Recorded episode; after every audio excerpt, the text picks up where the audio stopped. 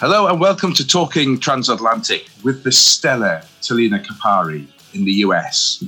And out of this world, but also still in the U K, Richard Wilson. In this podcast, we are escaping the Earth and heading deep into space. And who wouldn't want to escape right now? Yep, we'll be heading back in time thirteen point eight billion years to the Big Bang and the dawn of time. Or was it a big bounce? And did time already exist? Okay, my head already hurts, but we have an expert to explain what Richard just said and more.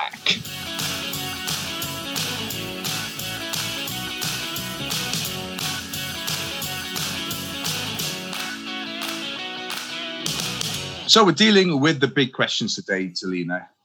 Well, that's okay, because we have the guy who can give us the big answers. That's right. He's a cosmologist, a physicist, a builder of huge telescopes, and his name is Professor Brian Keating. Yes, and welcome to our show, Brian. So hello, hello, hello guys. Hey. So a distinguished, prof- well, we would say professor of astrophysics. That's your exact- um. My technical title is, yeah, Chancellor's Distinguished Professor of Physics. So uh, so we're going to have lots of questions for Brian today. And what is wonderful when you listen to Brian speak, coming from someone who doesn't have a scientific background, he explains it really well. So everybody can listen and learn something, which is fun. So, well, um, this is the thing, because you are, uh, as you just said, a professor of physics, which kind of often looks at very, very small, but this is the way, am I right in saying cosmology is these days, that we understand the very, very big from understanding the very, very small quantum particles. Would that be accurate? Well, yeah, it's funny because you um, you know the old phrase that uh, American Americans and Brits are divided by a common language. So I think you miss.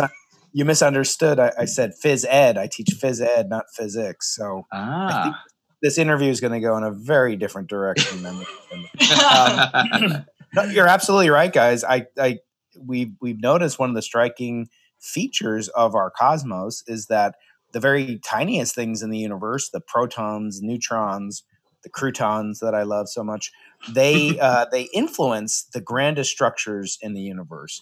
The patterns of matter, of energy, the distribution of, of light and matter that we see is influenced uh, on its largest scales by what happens at its smallest scales. So things like quarks and neutrinos are playing this enormous role.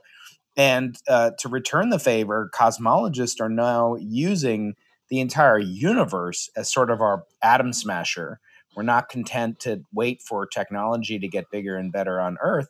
Say at the Large Hadron Collider in uh, in the CERN laboratory there in Europe, uh, or the Fermi Lab facility here in America. We're no longer only relying on those wonderful machines that cost billions of dollars, but we're also using the universe as the possibly the largest uh, ever particle detector, particle accelerator, and generator of information that we can study.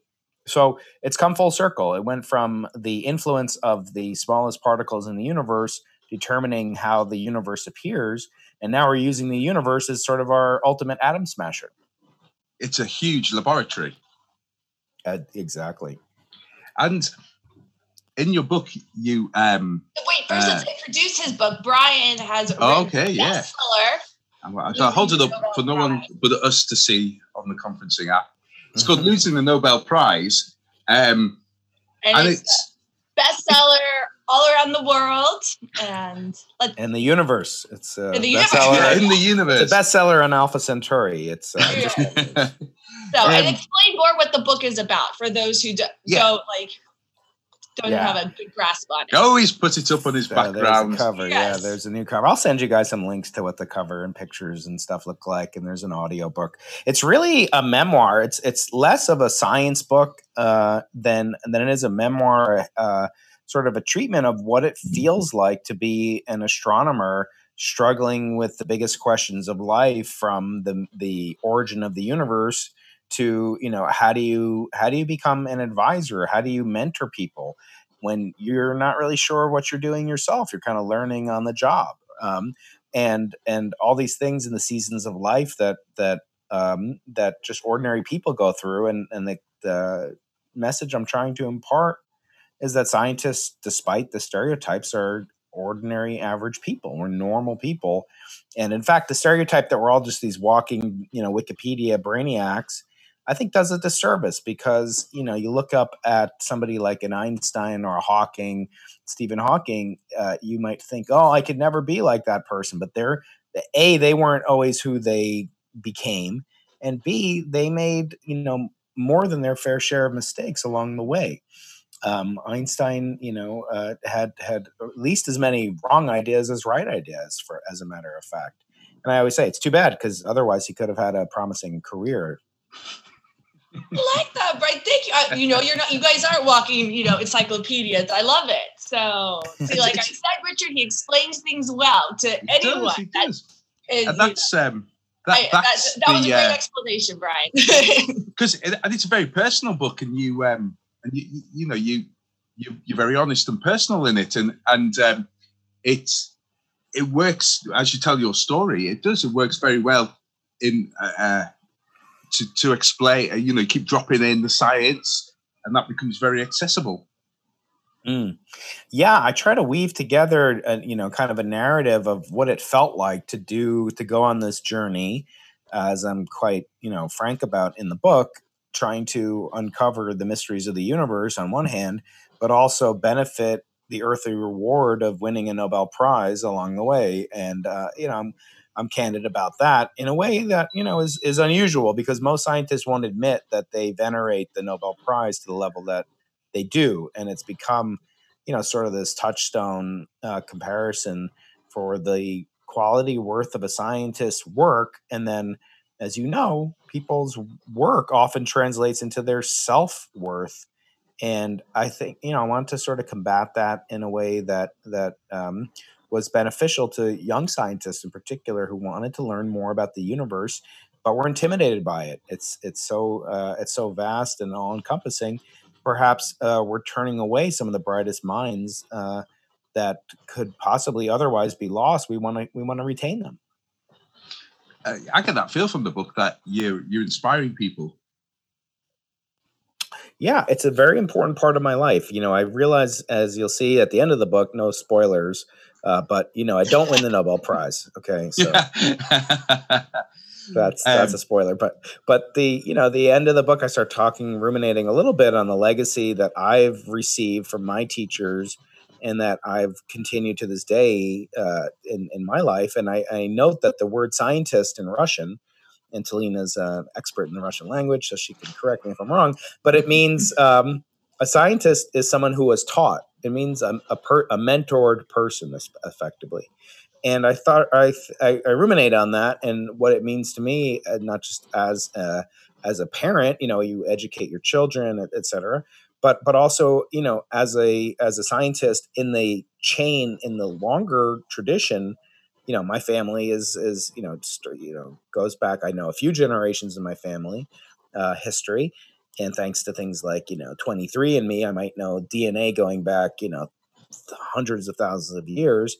But in my academic lineage, I can actually trace it back uh, over the course of twenty generations uh, from the fifteen hundreds through to the graduate student of my graduate student. And it's just unbelievable uh, that, that we have this chain of transmission. And I just want to emphasize how meaningful it is to play a part in that grand tradition of science. That's the essence of science, is standing on the shoulders of giants. And these giants that we have to look, look to, you know, we also have an obligation to create the next generation. Because you identify quite a lot with Galileo. First man the to, uh, yeah, uh, in the book, yeah. How far are you along in the book? Oh, uh, in the book? Um, I'm on to chapter two, because I only got it. Um, I got it uh, about five days ago. Oh, so nine more to go. With two kids at home, it's, you know, you don't have as much time. Yes. No, two, so. I'm commuting. Right. Yeah, um, nine more to go. It's it's okay. Right. Plus an epilogue. Yeah. Um, but uh, Galileo, the first uh, first man to point. Uh, a telescope at the stars and perfect telescope, and then um, and that's been your career, hasn't it? Well, um, yeah, It started off when I was a kid. You know, I, I unwittingly repeated all the discoveries that Galileo made with a telescope in sixteen oh nine and sixteen ten, which, you know, is not really that surprising because I'm standing on his shoulders. I mean, he was the first to use it. He didn't invent the telescope, as uh, contrary to popular belief, but he did use it for astronomical purposes. And more than that, he used it to try to learn more about the mathematical properties of nature. He was also a mathematician, and that was an incredibly uh, you know, vital part of his contributions to, to the study of the universe, because he applied, for some say for the first time, the scientific method, where you look at something, you obtain information, we call it data, and then from those data, we then draw inferences about the properties of the universe in order to make predictions. And some of those predictions that he made came true, and some of those predictions were, were wrong. And I love the humanity of this individual, that he was so great in, in one sense, uh, so ordinary in another sense, but all throughout it, he just comes off as a human being. And that spoke to me very deeply and, and influenced me greatly to this day. In fact, the type of telescope that I would later go on to create along with my colleagues at the South Pole called BICEP, which is the hero of the story. Um, that, that, that, you know, story has, you know, direct connections back to the exact same type of telescope that Galileo used, the telescope with lenses in it, not enormous mirrors. This is a small telescope that, you know, human-sized telescope, just like Galileo's. And so that kind of tickled me. And we ended up making the announcement of our discovery, you know, not not far off from what would have been, you know, Galileo's, uh, you know, something like four hundred fiftieth birthday, something of that uh, at that level, and uh, it was just uh, it was uh, you know, it was startling to see the parallels. I'm not, you know, I don't compare myself to Galileo, uh, but but you know, looking at at someone with his with his great accomplishments mixed with his uh, very human failings uh, was very uh, almost cathartic to me to realize that, you know, heroes don't have to be perfect. Yeah, um, in um, some people have commented in science that people, are, scientists, are being encouraged to to publish papers about when they've got things right, and and discouraged from discussing when they've got things wrong. But I mean, that kind of ties into what you were saying about the Nobel Prize, pushing people wanting to win this this prize, this accolade. But it sounds like uh, um. Under, being wrong and understanding why you're wrong is just as important as being right. Would, is that right? Yeah, I think I think that's a hallmark of a good scientist. You know, it's it's like if you are in a relationship and you are always having to be right. You know, in any argument you have, uh, I've heard it Doesn't said. End well. Be, yeah, I, I've heard it said like you can be right all the time. You can be in your arguments with your spouse. You can be right all the time, but you can't have a spouse all the time and be right. You know, in other words, there has to be some give and take. And yet in science, we have this selective filtration method where, you know, page one of the New York Times will publish our results from BICEP. In fact, it did appear there on Saint Patrick's Day, twenty fourteen, in uh, very big letters and on the top of the fold, so to speak. And then the r- later kind of retraction when we recanted what we claimed was the implications of the of the data that we acquired. We didn't, in other words, the data weren't wrong. We didn't make a blunder and leave the lens cap on the telescope. uh, we we didn't do anything. So, so and, and that does happen. Things akin to that do happen. Mistakes that lead to grand claims get retracted because of blunders. We didn't make a blunder. The data are phenomenally sensitive and accurate. However, the interpretation that we had seen the very first flash of creation, that's what had to be recanted. And yet that recantation, if you will, that occurs on page B eleven of the, you know, Saturday edition of, you know, uh, and, and it's, it doesn't receive any press conference like we had or anything like that. So science is self-correcting. It's adversarial. You know, we're trying to prove each other wrong more than we're trying to prove each other right. And uh, and that's part of its greatness, but it also leads to somewhat dis- distorted picture of of how science proceeds, and and furthermore, the Nobel Prize contributes to that. So my telescope is a refracting telescope, and I talk about, you know, that means it has lenses, and I talk about how the Nobel Prize is sort of like a refracting telescope whose lenses are broken, and that distorts their perceived reality through these incorrect refracted images of what science should be like. And I give, you know, there's only three chapters in the book about what's wrong with the Nobel Prize, but I use it as sort of a springboard to discuss science and, and emotion and passion, ambition uh, as well. There's um, there, there's certain questionable um, aspects of, of politics in, in, in this this day and age.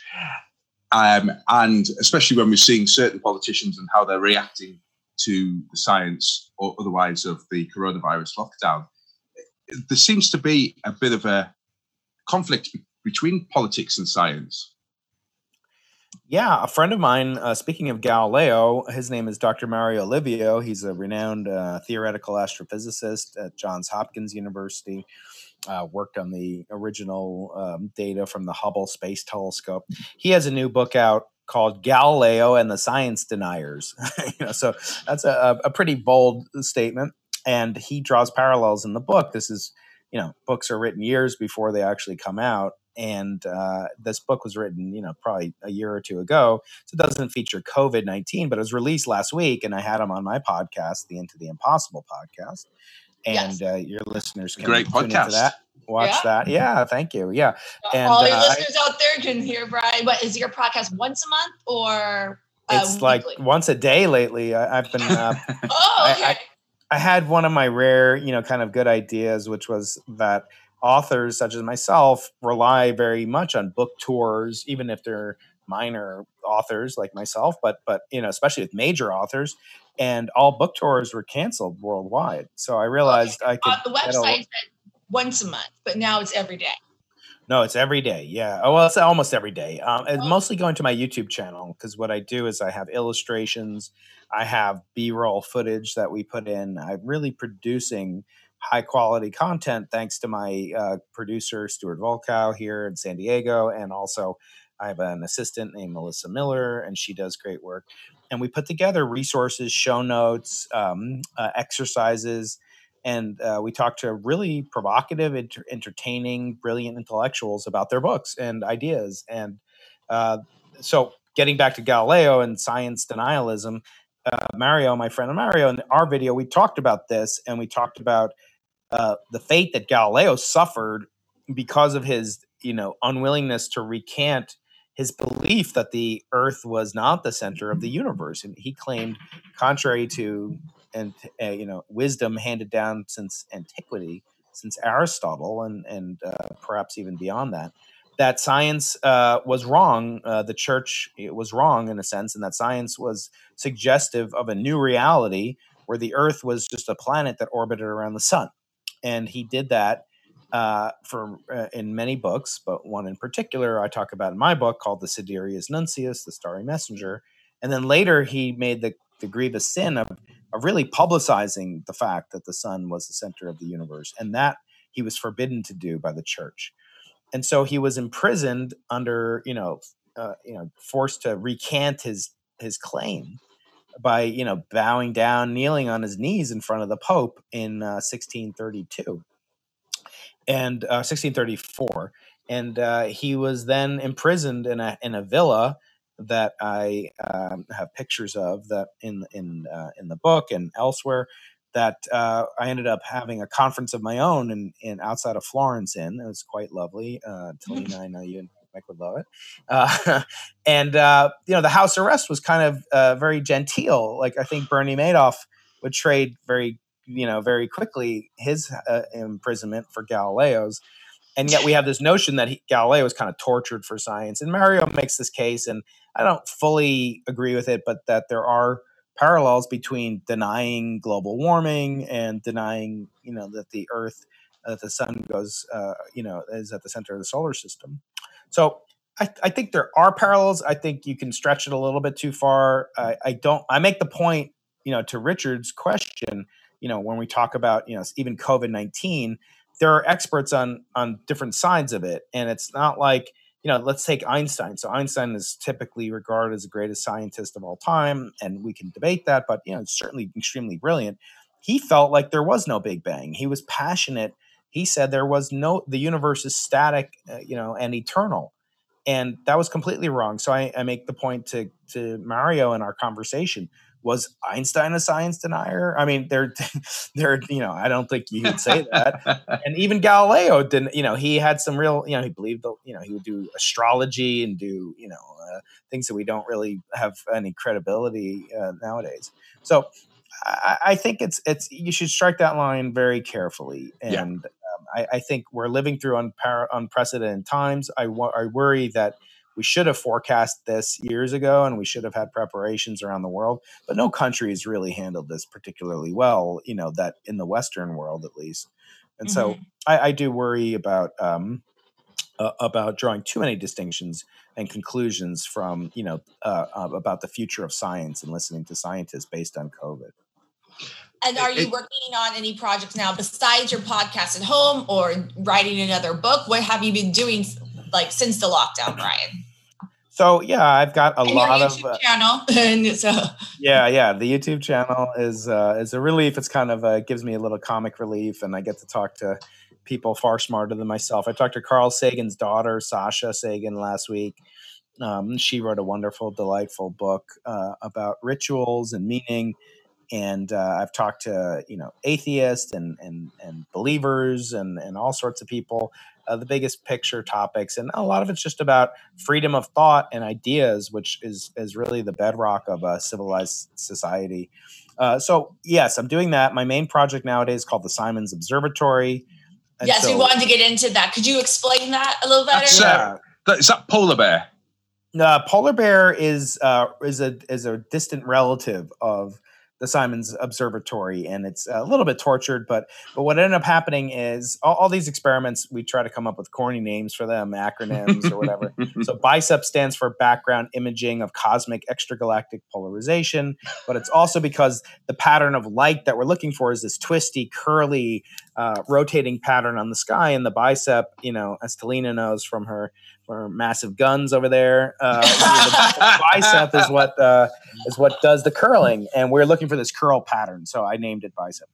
But the Simons Observatory is kind of learning from the lessons of BICEP two. So BICEP two made these astonishing uh, images and, and discoveries.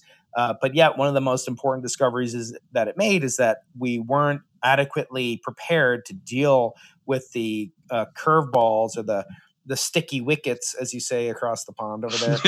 Uh, and that we had to do, uh, and we had to enhance what BICEP was by adding new technological capabilities. And so some of those capabilities made it into an upgraded version of BICEP called the BICEP Array, which operates at the South Pole right now.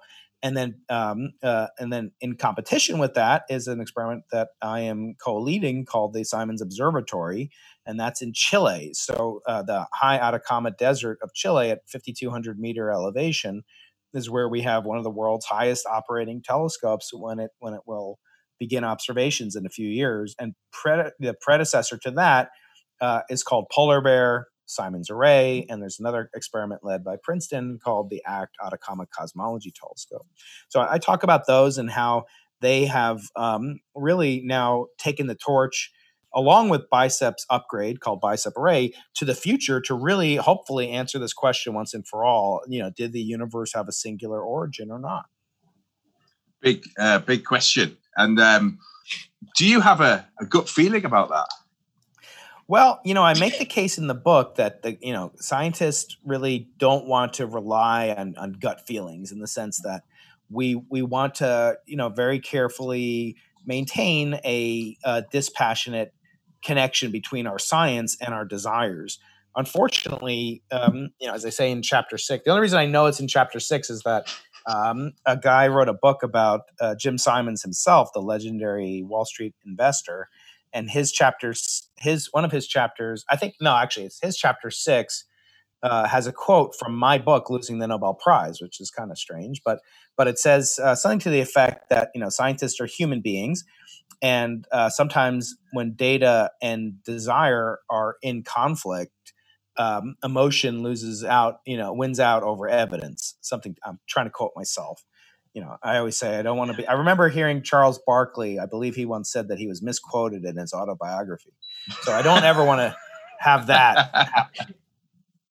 Um, but But in reality, what we're trying to do is is be as dispassionate as possible. Of course, we're only human. So on one hand, we we could confirm that the universe had the, had an origin of time.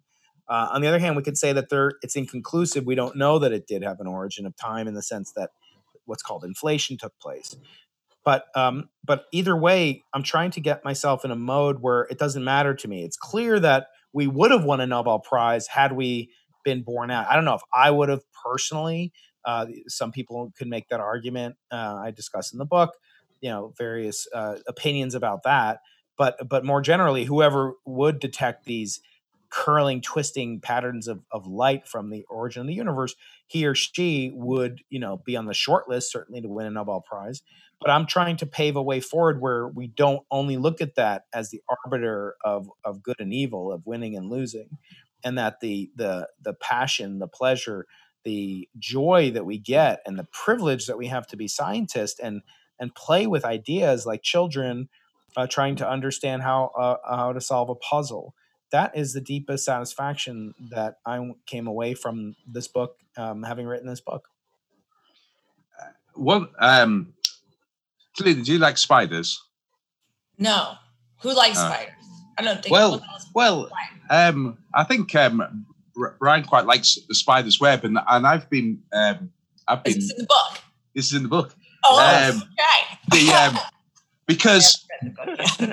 I'm glad Richard's got it. the, I don't go to any of Brian's lectures that he has. I just it's it's a great uh, it's a great theory that because BICEP, like you said, is is a refracting telescope. It's yes. not some huge radio telescope looking like a massive radar dish, um, because it was built to do the job it was supposed to do, no more, no less. Would that be accurate? Yeah, I, I think I think that is what we were inspired by. Was uh, one of my leaders and my mentors, uh, his experiment called Boomerang, which which made this wonderful experiment. Again, another acronym, very evocative acronym. You guys are all about the acronyms. That's right. Yeah, that's what we spend most of our day doing.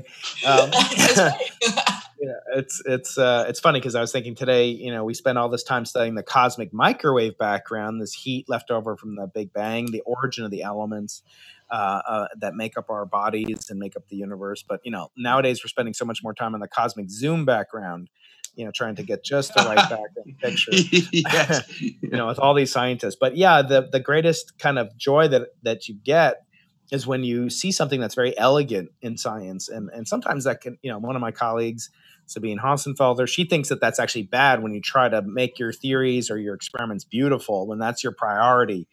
As your uh, countryman, uh, Paul Dirac, Nobel laureate, once said, it's more important that your equations be beautiful than that they be right. And I, I disagree with that, but there's certainly this attractiveness, you know, quotient that really does amplify the impact of something. Like when you think about a word like a black hole or the Big Bang, these are very evocative terms and they have a certain compact elegance to them. And so all the more so when you see it in terms of your technology. And if you can build something that's as simple as possible, but no simpler. So BICEP was sort of like that. BICEP is using the very most simple um, telescope design that you can have, which is to make a uh, which is to make a refracting telescope out of a, a couple of lenses and use those and only those to couple to light as ancient as the hoary old universe. I have a question, Brian. This is, you know, uh, yeah. for those who don't understand the Big Bang and think it's only a T V show with Katie or whatever, could you explain what is the Big Bang? Because people, many people just like, oh, it's a really, you know, it's a funny show, but they don't actually know what is it about. Yeah. So if you look out at the stars, if you look out at the heavens, there's really only one or two things that you see that ever change, right? You only see the moon moving around. Maybe you see um, the sun, you know, is moving. You don't see those against the stars, but you see the moon against the stars. Sometimes mm-hmm. we see we see U F Os, and we keep those secret. We don't. We don't talk about those. Uh, did I say that out loud? This is only. This is only we, we haven't started recording yet, right? Cannot talk about the alien autopsy. Actually, I did a podcast with Sarah Scholes, who's a friend of mine. She wrote a book about why human beings are seeing so many U F Os, and uh, yeah, why I watched that. Yeah. Yeah, so check that out if you're interested in that. But in all seriousness, uh, for millennia, you know, there was no Netflix. Uh, if there was a if there was a quarantine back in the you know in the fifteen hundreds, there was no Netflix. So what did you watch in the nighttime if you were up? If you had insomnia, you looked up and you saw the moon, and you saw a couple of things that would move around, and those were called planets, which means wanderer. But other than that, the universe yeah. is basically looks completely static. It looks completely sterile, and it doesn't change. So it's natural to think that the universe is eternal, that it had no beginning because nothing ever changes. Not like you look up and you see a new crater on the moon, or all of a sudden a new, a new you know, every now and then something would happen, but but not very frequently. Um, and uh, and for you know millennia, that's what people thought. And you know to kind of counteract that, we uh, we. we came to the conclusion in the nineteen twenties, a man named Edwin Hubble observed that galaxies in the universe were all moving away from us. So it was like every galaxy in the universe, you know, didn't like our choice of de- of deodorant. And so uh, because of because of that, the conclusion that we reached was in the future, galaxies will be even farther away from each other. That means that in the past, galaxies were much closer to one another.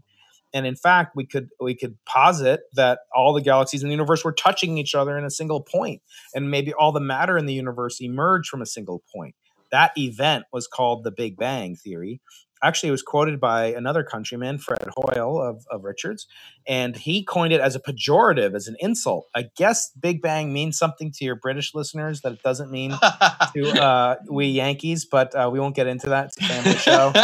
The family show. Uh, but he coined it derisively, and um, but it turned out it stuck because uh, it actually is a very evocative description of what we think of as the early universe's genesis moment, where It, something came perhaps from nothing, and we want to understand how that came about scientifically to this day.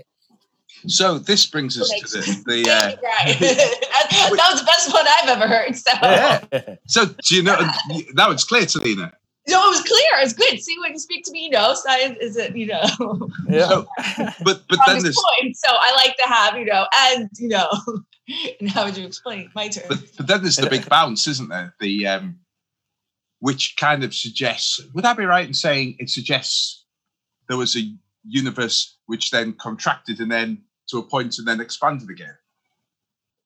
Yeah, there is a, a competing theory which tries, so what scientists do, and it's very confusing, and I know it is, but but it's just the process by which science moves forward. So think about Galileo and and looking up at these planets and stars. Oh, sorry about this. I've just got a young child. Oh, you got to... An undergraduate. yeah. an, under, an undergraduate is coming to the home office hours. That's right. Hang on, here, here's the door about to close. You got excited. I've dropped my headphones now. Okay, at least, uh, at least Richard's at least they're not pants on. Yeah. Yeah. Yes. At least they have. They didn't earlier. Um, okay, at least they're good. Not fighting. So, um, so yeah, we'll. Uh, so that was the Big Bang, and now we've got the big bounce. Yeah. So what scientists do, and it is confusing, is that we typically look at, we try to understand our current understanding of the universe as best as we can. And, uh, but we all always inevitably find that there are, you know, lacunae, there are deficiencies in our understanding. And what we do is we look deeper at those, at those departures from the theory. So Isaac Newton had a theory of gravity. Well, it explained a lot of things, but it doesn't explain the orbit of the planet of Mercury that's much more influenced by the proximity it has to the sun. So it came to Einstein to refine Newton's theory of gravity. For uh, the Big Bang, it's became sort of um, very, very, co- uh, cosmologists became comfortable with the explanation that it explained how the universe was currently evolving, but we had no idea how did that actually begin. Because if it was really the beginning of time, as people like Stephen Hawking think it is, How does how does time begin when time doesn't exist? In other words, how do you go from the non-existence of something to the existence of something that you can then measure? Uh, leaving aside the question of what is time and so forth.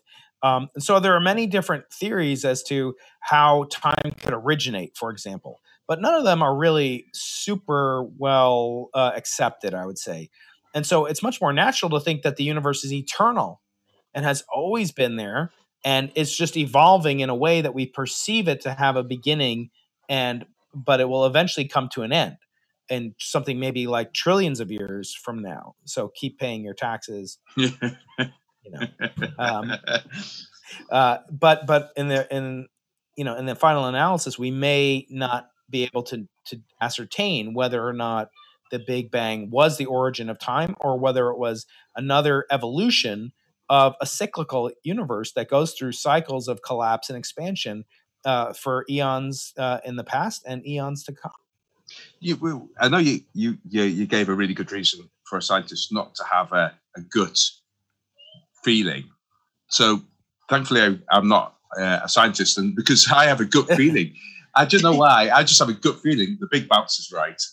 A lot of people feel like that. A lot of people feel like that it is, and uh, it's some. It seems to be more natural in, in a certain sense. Now, it has its own problems because it has to do away with things. You ever look at, you know, when you're making your, uh, do you drink coffee or tea, guys? Uh, I'm mostly a coffee drinker. I'm mostly a vodka drinker. Oh, but when I have no oh, whiskey. Single malt. Have, yeah, yeah. We'll have to have a single malt someday uh, together. Yeah. yeah. Uh, But you ever have an Irish coffee, you know, where you mm. take a little coffee and you mix in a little bit of uh, of I- Bailey's Irish cream, right? So when you do that, you're mixing together two different substances, you know, uh, whiskey and cream, and then uh, and coffee. Uh, but you never see it unmix, right? You never see things dissociate, separate out, and yet the laws of physics on the smallest possible scales are time reversal invariant, which means that you can't tell which direction time is going. In other words, you ever look, push your kids on a swing? Yeah. And if you go away, the swing, if time went backwards, your child swinging on the swing would look identical. There'd be no way for you to tell, oh, all of a sudden the movie's going backwards. We're all going to, you know, I'm going to revert back to a child pretty soon. You know, it's Benjamin yeah. Button time. You could yeah, not yeah. see that because the laws of physics don't have a built-in arrow of time. And yet we never perceive the ability to go back in time. And we never perceive the ability to um, to create order from disorder in the sense that I just explained. So in the Big Bounce model, uh, somehow we have to, the universe is very disordered and chaotic nowadays. And I don't just mean politically or COVID or whatever. It's just, the universe is expanding. It's much more spread out, diffuse, dilute. So how did it get to be so dilute today with high, what we call entropy or disorder, uh, mm-hmm. unless it started off with very low entropy? It's very hard to think of a collapse that produces order, right? You can have a collapse that, you know, produces, you know, kind of chaotic compression, heating, et cetera, but it's hard to produce a collapse that uh, sucks up entropy. And so there are challenges to that model as well that are significant. Uh, but my colleague, Paul Steinhardt, who's a character in the book, he has a very um, uh, elegant description of how it could be done. And I discuss, describe that in the book. Good, because I want to see that and read that in the book, because my gut feeling was starting to change back to the Big Bang. Yeah, we're explaining that, so now we can bring it back to the Big Bounce. I don't know, I quite like it. It's more comforting. Maybe that's why. Maybe it's just it, the, the the chance that it's it's not all going to end one. Right. Well, I'll have ended far before then. Um. So we're in lockdown. Um. We're all we're all in our homes. You've been all over the world. You've been. The bottom of the world. He's been to the South Pole. He's probably one of the people. What about in lockdown? How are you keeping busy? Are you still in, keeping the experiments going? Yeah. So the experiments are all ongoing. Uh, you know, we've gotten to much more Zoom calls, and we're we're doing less of, you know, obviously face to face meetings, almost non-existent. We do have the ability to use our laboratory if we're socially distant. Uh, here in San Diego. At U C S D or? Yeah, at U C S D. Okay. Chile is in a different state of lockdown. And it's very frustrating because let's say the COVID crisis resolves itself in the Northern Hemisphere uh, this summer. Well, that's the middle of winter in the Southern Hemisphere.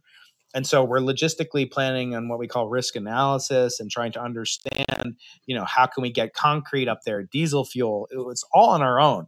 My colleagues are are brilliant at, at, at uh, not only cosmology, but logistics and design, and we have to be engineers and and uh, diesel generator maintenance men and women. It's very uh, surprising to me because I, I thought I'd just be looking through a telescope all day, and really I'm just looking at a telecon all day.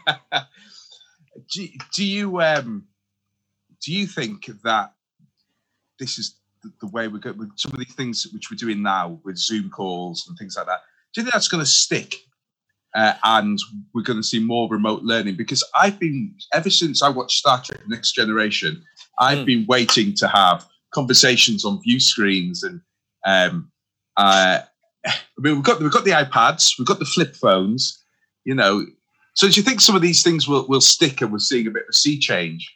Yeah, definitely. I think, you know, people are saying, when's it going to go back to normal? And I say, this is normal. This is this is the new normal. I mean, if you look at it from the perspective, even if you don't believe in, you know, climate change, you know, obviously I, I do, but but looking at it, thinking about, you know, we spend tens of thousands of dollars traveling to give, you know, uh, for ten or one hundred people in the collaboration to speak for fifteen minutes. Um, that's not a very good use of money, time, resources. And I'm actually, you know, thinking about different ways that you, you we could actually you know, build in this new normal um, and make it, you know, kind of positive for both the people that are creating things like podcasts and and and, and hosting lecture series, kind of like master classes, but with scientists. And you know, I'm trying to work on that with some friends of mine, just as a hobby in my spare. Which, well, which doesn't, doesn't really exist. Brian, you've traveled all over, like giving a lecture, even if it was like, like you said, maybe thirty minutes, like you're in California, yeah. Then you go to New York, then you have to go here, where you could definitely have done that from your own home online, you know, so that is interesting. So some of my friends, you know, podcast I put out today with uh, Professor David Kaiser of M I T, he's more less sanguine about, you know, kind of taking over technology, taking over and replacing the, you know, we call it the sage on the stage, you know, takes one rock and scrapes it on another rock, a blackboard, a piece of chalk on a blackboard. He thinks that'll remain because we need this human contact. And, you know, I pointed out that, you know, M I T or U C S D could accept, you know, one hundred times more people if it was always virtual. And so think about all the children that don't get a U C S D education because we don't have the physical space. We don't have the dorms. We don't have the fact. But if you can do it virtually, now, not everything can be done as well virtually. I fully admit that, you know, the laboratory class, chemistry, biology class. Um, on the other hand, you know, who would you rather learn from, you know, Brian Keating or, you know, Galileo? And, and, and think about virtualizing, you know, as we go forward, artificial intelligence takes over and we have augmented reality, we have enhanced uh, learning capabilities, how great that's going to be. Uh, for our children and their children. And, you know, hopefully that will democratize education. And I did an interview with Peter Diamandis, and that's his big thing. How do you um, how do you make education, flatten it out so that more people in more areas of the world can do it? And he's very sanguine about five G technology. And, you know, places like Africa uh, are going to completely bypass everything from ban- the banking system to the wired telephone lines. Maybe they can bypass this, you know, trillion dollar, you know, a year industry we call the university system. And maybe I can get, you know, I've had some wonderful students from uh, Uganda and Kenya that have physically come to America. You know, think of how, how much, you know, easier it would have been for them to stay in, to stay in, in Africa and learn just the certain stuff that we did uh, with some exceptions. I would like them to come and actually work on the telescopes because they're very good at that. Uh, but just thinking outside the box, I think it is going to permanently change the way that education um, is is uh, is is done. It's unavoidable. I think that's a really good point. And uh, I teach uh, journalism at a university mm-hmm. in the U K, and yeah. it's a it's a hard one in some ways because we've got to get the cameras out and get in radio studios. But we uh, it's it's this this resource which has been bubbling under the surface for so long. Um, but we've never been forced to use it, so we've just not we've not done things virtually, and now we've been forced to do it and move everything online. And actually, it's working really, really well. And my wife's um, a psychologist, and she would be um, meeting people for, for treatments, run mm-hmm. tests on them, um, you know, tests for like dementia and such like.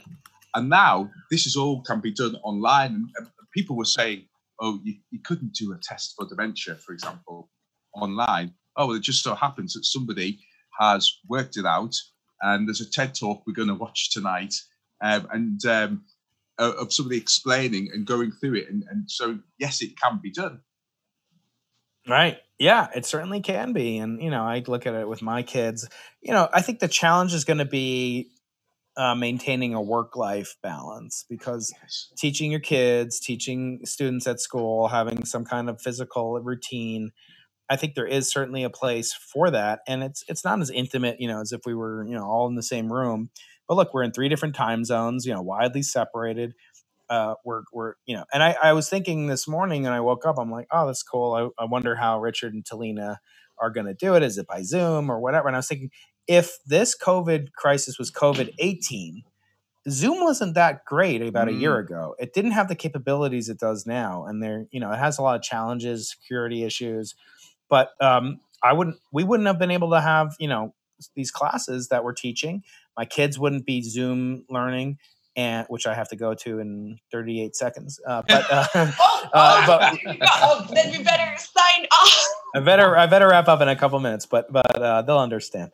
Uh, yeah. But the but the but the fact is, if this crisis, you know, had occurred a year earlier, it would have been massively more disruptive, and that's simply because of the invention of this thing called Zoom. Yeah. Yes. Well, I just think if it was the eighties, it would have been worse. You know, the phones. Worse. All- Yeah, it could be worse. It could be better. I mean, maybe it wouldn't have uh, spread as fast or something like that. Yeah, it's, oh, it's hard to say, right? Point. Yeah. yeah. So, okay. Well, so, so the kids have, I know, because it's Friday. Oh, nine o'clock. Yes. So. Oh, yes. I know. Yeah, it's, it's well, it's uh, five o'clock here. Brian, it's been a pleasure. Thank yeah. you, Brian, so much for coming on our show. We greatly appreciate it. Taking be well, time. guys. Have a great Bye. weekend. Bye. You too. Bye-bye. Great. Thank you very much, Brian. That was really... Uh, That was really educational. You learned a lot, Talina? I learned a lot, and now I actually can say what the Big Bang is all about versus a T V show, so I am happy. um, so, remember, you can get in touch. Uh, my Twitter handle is at Richard W News, and uh, Talina? And I never use Twitter that much, but I'm getting back into it at Tales with Talina. And the email, which is talking transatlantic at outlook dot com. Com. Well, Talina, yeah. till next time. Until next time, this is Talking Transatlantic. Bye. Bye.